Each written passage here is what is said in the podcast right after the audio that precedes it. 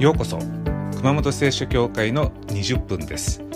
熊本聖書教会の礼拝メッセージをお届けいたします。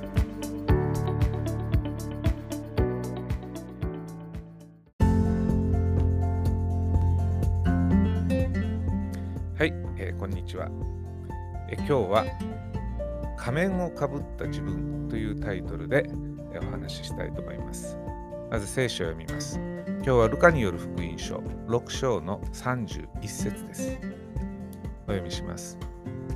自分にしてもらいたいとの望む通り、人にもそのようにしなさい。以上です。え皆さん、えー、生活の中で異物感感じることないでしょうか、まあ、異物感っていうのは自分のものではないものに対する違和感のことです。まあ、最近の若い人の中には電車のつり革を握れない人がいるらしいですね。こう人が触ったつり革に異物感を感じるそうです。あるいは、えー、最近ではですねトイレの便座を拭くとかそういうなんか消毒スプレーが設置されてる公共のトイレも多いですね。やっぱりこう他人が座ったのが気になるというもう考えてみたら何十年か前まで私が若い頃子供の頃っていうのはもう誰も気にしなかったんですね。でちなみに知らない人が握ったおにぎりを食べれる人が一番多いのが新潟県だそうです。新潟県民はですねあの知らない人が握った、え、おにぎりでも全然食べれちゃうっていうまあ僕も全然気にしないですけどところが知らない人が握ったおにぎりを一番食べれない人が多い県が我が熊本県だそうです。熊本県民はですね、自分が握ったとか家族が握ったとか知ってる人が、よく知ってる人が握ったおにぎりしか食べないそうですね。まあ現代というのは異物感に対して敏感な時代です。まあ特に世のお父さんたちが肩身が狭い時代です。こんなのありますけども、なんでだろう？俺のタオルは名前入り。まお父さんが使ったタオルにこう異物感を、えー、奥さんあるいは娘さんたちが感じてるんでしょうかね。はい。で普通こう恋人あるいは夫婦関係でこうどの辺で愛情が冷めてきているなと気づくかというと、まあ、同じ空気吸いたくないとか同じ部屋にいたくないとか相手のものに触りたくないと感じてきてると、それはま愛情が、えー、冷めてきてる一つの証拠です。つまり、異物感です。相手を、相手をこう異物と感じてくる。まあ、そういうのは夫婦だけじゃなくて、まあ、同じ会社に嫌いな人がいるとか、そうすると、なるべく顔を見ないようにするとか、同じエレベーターに乗らないようにする。まあ、なるべく避けるわけですね。これも相手に対する異物感です。で今日の御言葉の目標っていうのは自分の周りの人に異物感を感じないようになるということです。こう異物が多いと感じれば感じるほど私たちの自分の世界は狭くなっていきます。逆に周りに異物感を感じるのが少なければ少ないほど自分の世界っていうのは広く感じます。我が家にいるような感じがするわけですね。まあ、ポイントは自分のと私たちが感じることができる人々、感じることができる場所が多いかどうかということです。自分の家、自分の卒業した学校、自分の勤めていた会社、自分の教会、自分の町、自分の国、自分のと感じるのが多ければ多いほど人はその中に自分を感じます。愛っていうのは何かのつながりを感じないと湧いてきません。だからこう自分のと思うことが大事です。こう自分のという意識が増えていくごとに私たちの心は広くなります。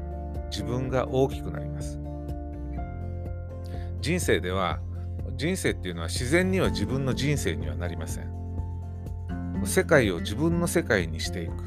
自分、人生を自分の人生にしていくというプロセスが大事です。異物感に囲まれて生きていくかあるいは自分のもの自分の人々自分の場所に囲まれて生きていくかそれは私たちの心の持ち方次第です。今日の聖書の言葉、イエス様の言葉ですけども、自分にしてもらいたいと望む通りに人にもそのようにしなさい。イエス様の言わんとするのは、人を仮面をかぶった自分であるかのように扱いなさいということ。自分にしてもらいたいことを人にしてあげるとき、もう一人の自分にしてあげてるわけですこれ。自分にすると思って自分にしてもらいたいことを人にしなさいと。まあ、私たちの教会では祈祷会といってですね、水曜日にお祈りの会を開いてるんですけども、ある日、えー、祈祷会で私の母が足をかいていたそうです。妹がこう横で見ていたんですけども、なかなかこう、かゆみが取れないのか、母はずっと足をかいてたそうなんですね。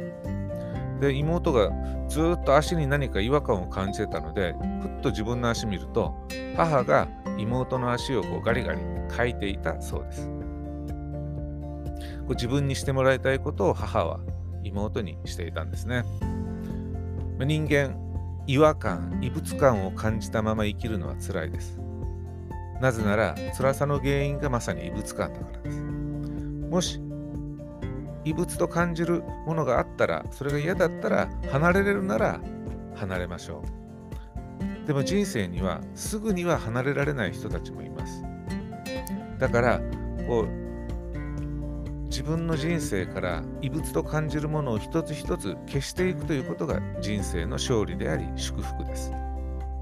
えですから、えー、異物に感じるものをですね自分の一部と感じることができるように神様に祈ってまいりましょう。そこにいるのは仮面をかぶった自分なんだと。あたかももう一人の自分にしてあげれるようにしていただくように祈っていきましょう。神様の力で周りの異物を自分の一部に変えていくわけです。異物感を感じる相手を自分の一部と感じるというのは簡単なことではありません。でもまさにそれが神様が私たちにしてくださったことでもあります。神様のような清いお方にとって私たち罪人っていうのは異物そのものです。でも神様は私たちを自分の一部として見てくださいました。キリストが私たちの罪のために十字架で死んでくださったというのは神が罪人の中に自分を見てくださったからです。あたかも自分自身であるかのように私たちを愛してくださったわけです。罪人は神の子供とされました。神は異物を我が子に変えていったんですね。神様が私たちを愛するというのは、神様が私たちの中にご自分を見てくださるということです。ですから神様の目に映っているのは罪人の私たちではありません。そうじゃなくて私たちに重なったご自分の姿を見てくださいます。よく人事ではないという言い方があります。人事ではないっていうのはまるで自分のことのようだということです。親にとって自分の子供に起きることっていうのは他人事には感じられないわけです。人事には感じられないわけです。同じように私たちに起きるすべてのことは神様にとって人事ではないということです。神様はあたかも自分に起こったこととして受け取ってくださいます。そういうふうに私たちの試練を見てくださる。私たちの苦しみを見てくださるわけです。神様は私たちを仮面をかぶった自分として見てくださいます。でこの神様が私たちに力を与えるわけです。まあ、私たちこう人に何かやってあげてこう望んだ通りの反応が返ってこない時にこう腹を立てるわけですね。だからこう人にやってあげてると思うのではなくて自分にやってやってやってるのだと思えばいいわけです。自分がしてもらいたいように人にしてもらおうとするとストレスになります。人はなかなか、えー、私がしたいしてもらいたいように私にしてくれないからです。で同じように相手も自分がしてもらいたいように私たちにしてもらいたいわけです。自分がしてもらいたいように人がしてくれるのを待っていたら満足するのはたまにしかないかあるいは永遠にないかです。人に与えたものを私たちは自分が受けます人に尊敬してもらいたかったらまず自分が人を尊敬しなきゃいけない親切にしてもらいたかったらまず自分が親切にするわけですもちろん親切にしてあげた人は私たちに親切を返してくれないことがあるかもしれない。人は自分が与えた人から直接返してもらおうと思うから裏切られたと思うわけです。でも私たちは私たちが人にしたことは神様が私たちに与えてくださいます。もしその私たちがやってあげた人が返してくれなくてもです。必ず回り回って私たちは自分が与えたものを受けることができます。だからイエス様は言います。自分にしてもらいたいと望む通りに人にもそのようにしなさい。人にしてあげたことは自分もいずれ同じものを受けます。だから自分にしているのと同じことなんだと。だから自分が与えてないものを人から期待してはいけません。で逆に言うと自分が受けたいものがあるならまず誰かに与えればいいんだと。そうすれば回り回って必ず自分も受けま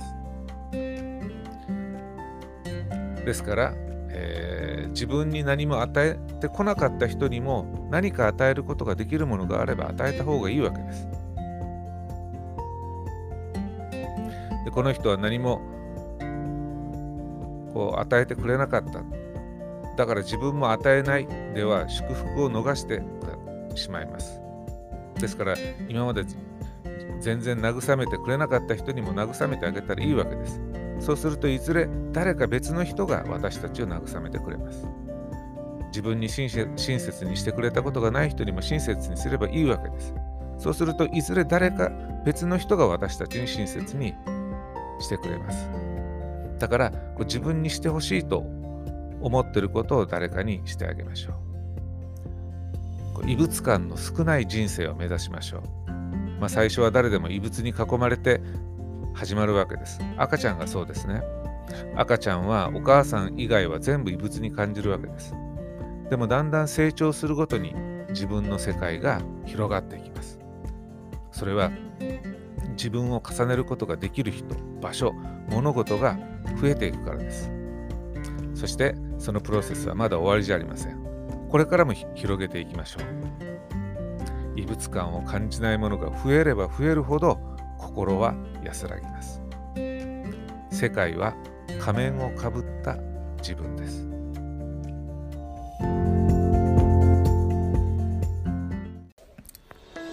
それでは熊本聖書協会の20分はこれまでです。